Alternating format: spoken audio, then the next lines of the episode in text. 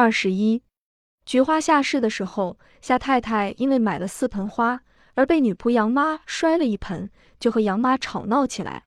杨妈来自乡间，根本以为花草算不了什么重要的东西。不过，即使打了人家的物件，不管怎么不重要，总是自己粗心大意，所以就一声没敢出。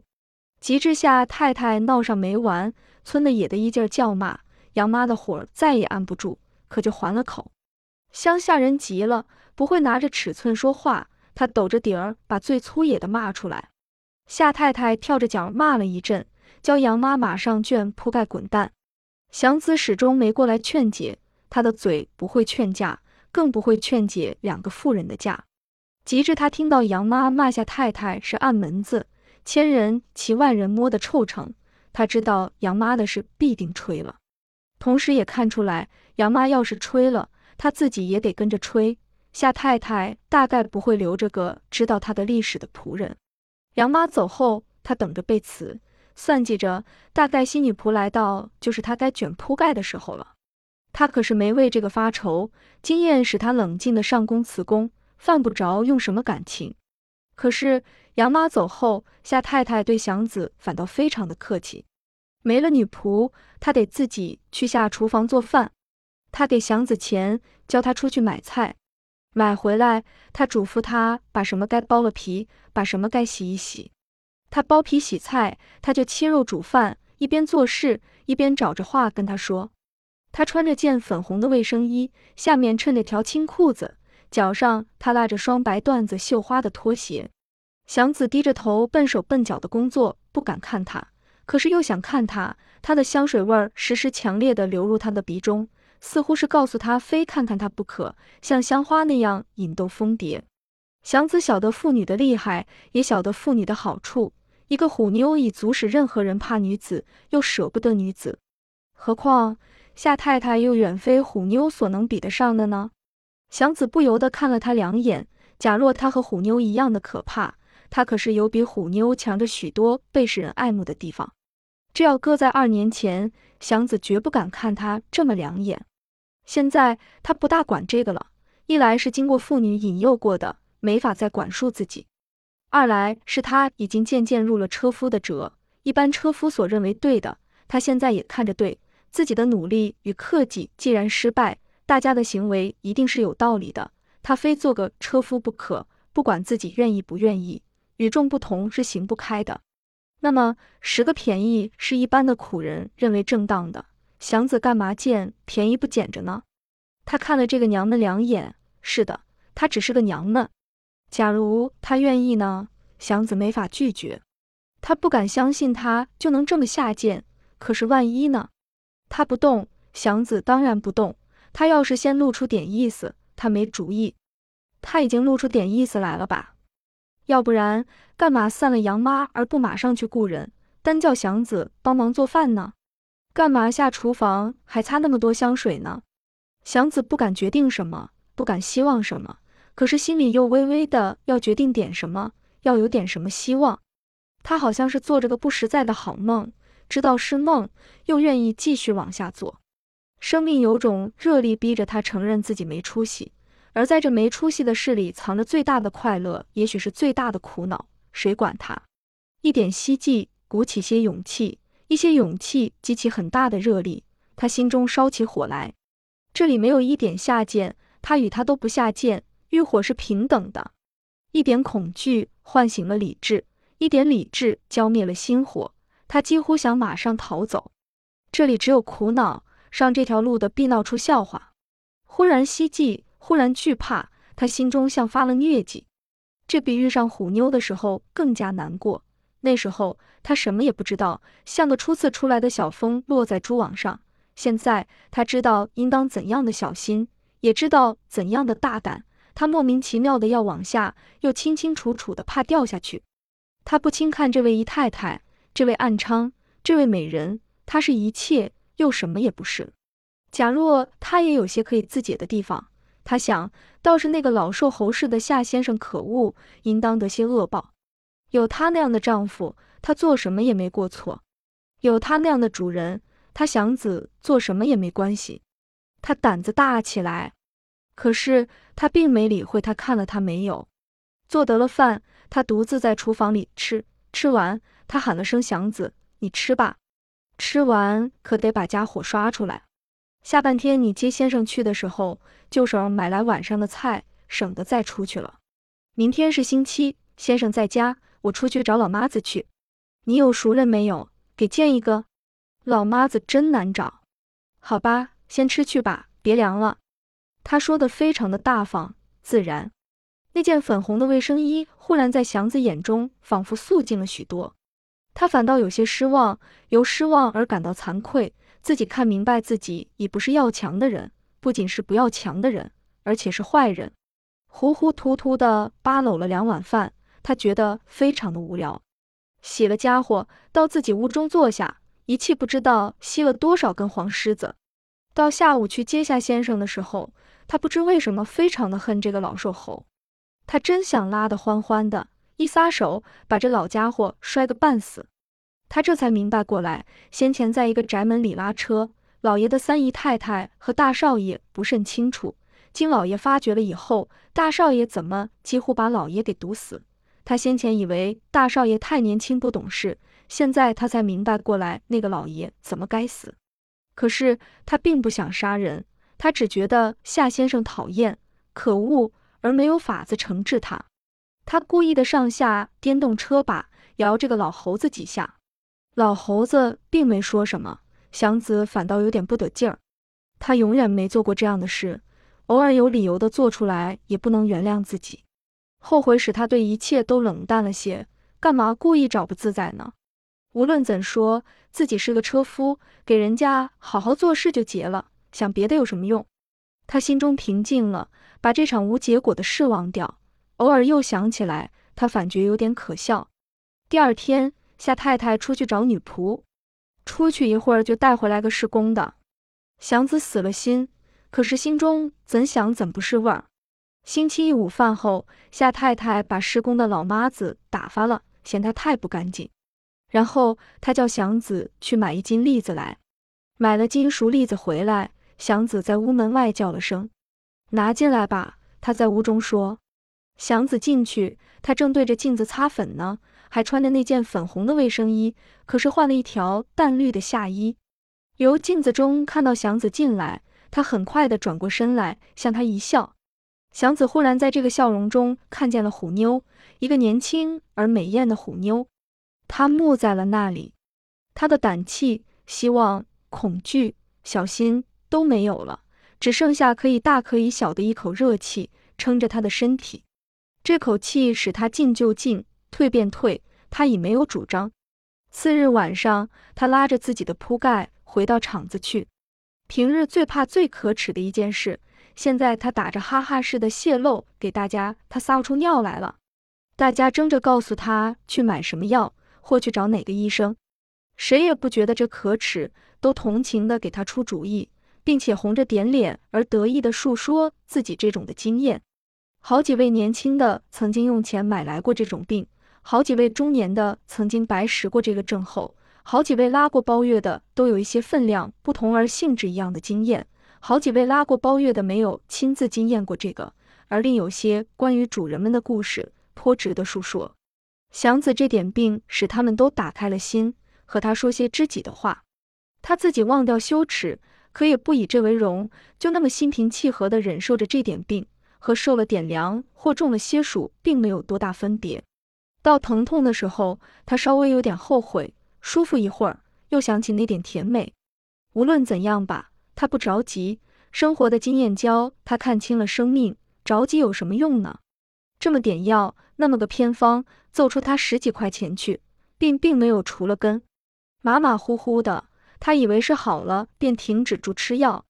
赶到阴天或换节气的时候，他的骨节犯疼，再临时服些药或硬挺过去，全不拿他当做一回事。命既苦到底儿，身体算什么呢？把这个想开了，连个苍蝇还会在粪坑上取乐呢，何况这么大的一个活人？病过去之后，他几乎变成另一个人，身量还是那么高，可是那股正气没有了。肩头故意的往前松着些，耷拉着嘴，唇间叼着支烟卷。有时候也把半截烟放在耳朵上夹着，不为那个地方方便，而专为耍个飘。他还是不大爱说话，可是要张口的时候，也勉强的耍点俏皮，即使说的不圆满利落，好歹是那么股子劲儿。心里松懈，神态与神气便吊儿郎当。不过比起一般的车夫来，他还不能算是很坏。当他独自坐定的时候，想起以前的自己，他还想要强，不甘心就这么溜下去。虽然要强并没有用处，可是毁掉自己也不见得高明。在这种时候，他又想起买车，自己的三十多块钱为治病已花去十多块，花的冤枉。但是有二十来块打底儿，他到底比别人的完全扎空枪更有希望。这么一想，他很想把未吸完的半盒黄狮子扔掉，从此烟酒不动，咬上牙攒钱。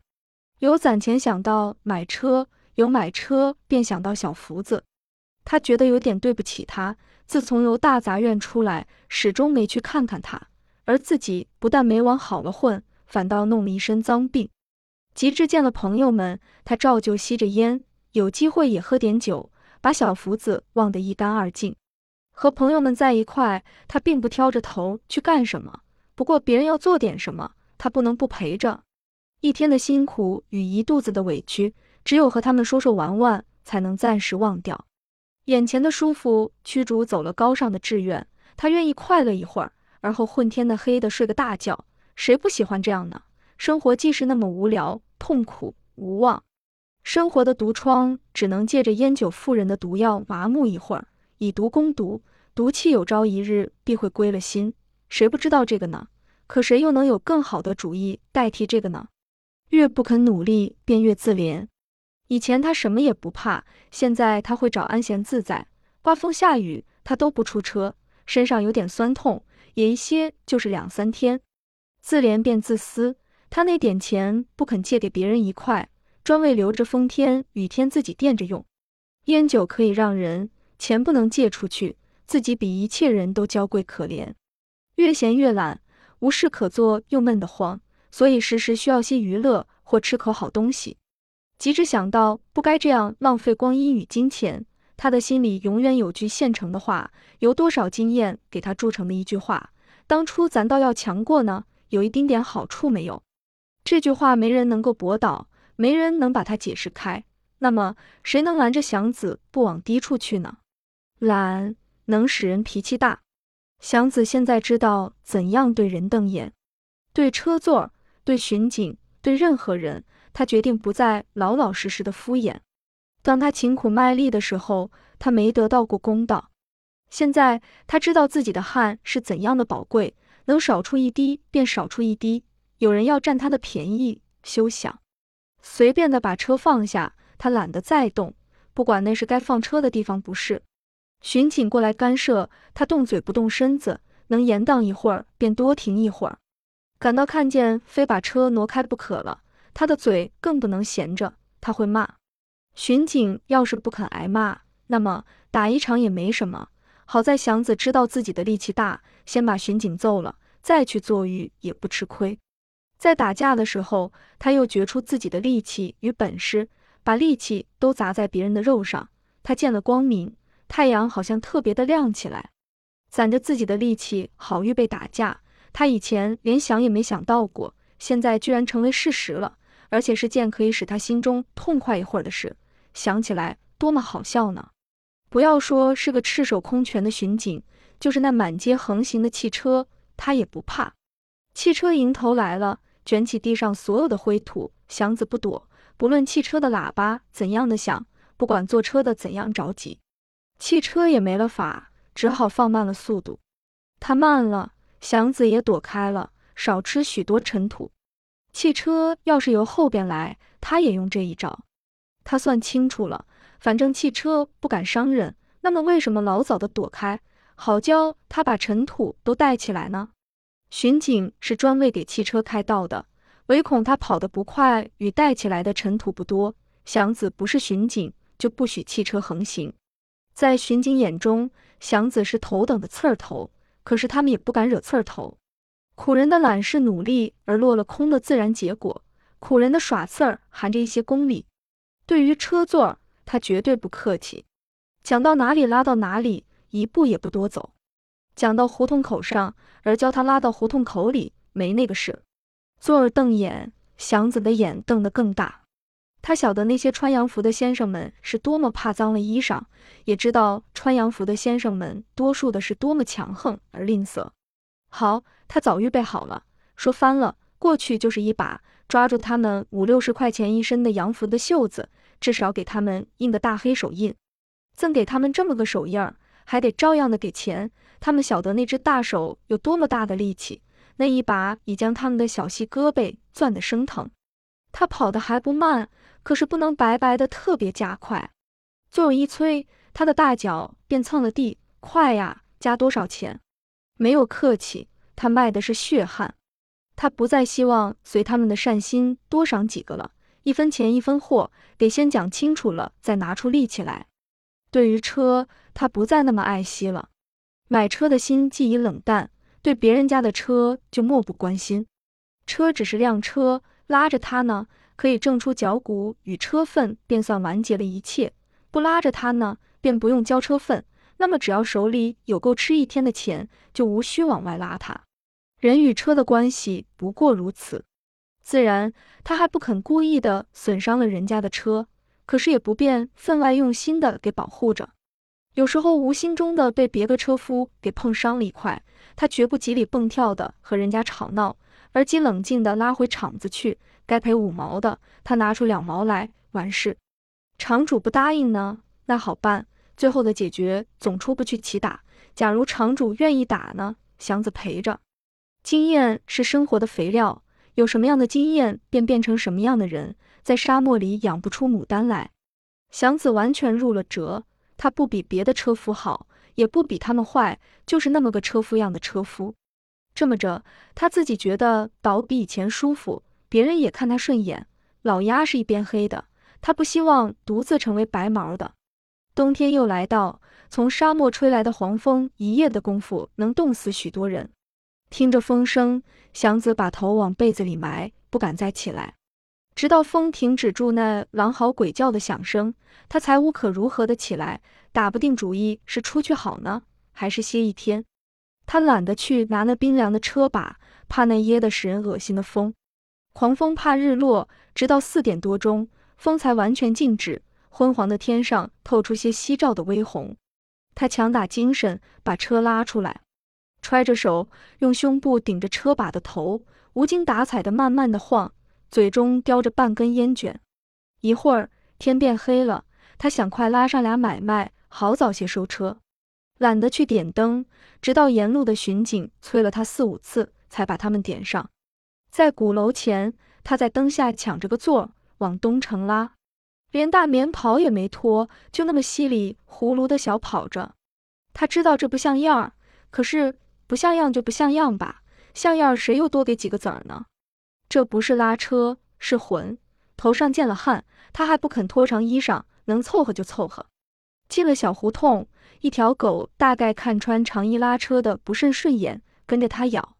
他停住了车，倒攥着布胆子，拼命地追着狗打，一直把狗赶没了影。他还又等了会儿，看他赶回来不赶，狗没赶回来，祥子痛快了些。妈妈的，当我怕你呢？你这算哪道拉车的呀？我问你。车上的人没有好气儿的问。祥子的心一动，这个语声听着耳熟。胡同里很黑，车灯虽亮，可是光都在下边。他看不清车上的是谁，车上的人戴着大风帽，连嘴带鼻子都围在大围脖之内，只露着两个眼。祥子正在猜想，车上的人又说了话：“你不是祥子吗？”祥子明白了，车上的是刘四爷。他轰的一下，全身热辣辣的，不知怎样才好。我的女儿呢？死了。祥子呆呆的在那里立着，不晓得是自己。还是另一个人说了这两个字，什么死了，死了，落在他妈的你手里，还有个不死。祥子忽然找到了自己，你下来，下来，你太老了，禁不住我揍，下来。刘四爷的手颤着，按着车棍儿哆嗦着下来。埋在了哪儿？我问你，管不着。祥子拉起车来就走。他走出老远，回头看了看，老头子一个大黑影似的还在那儿站着呢。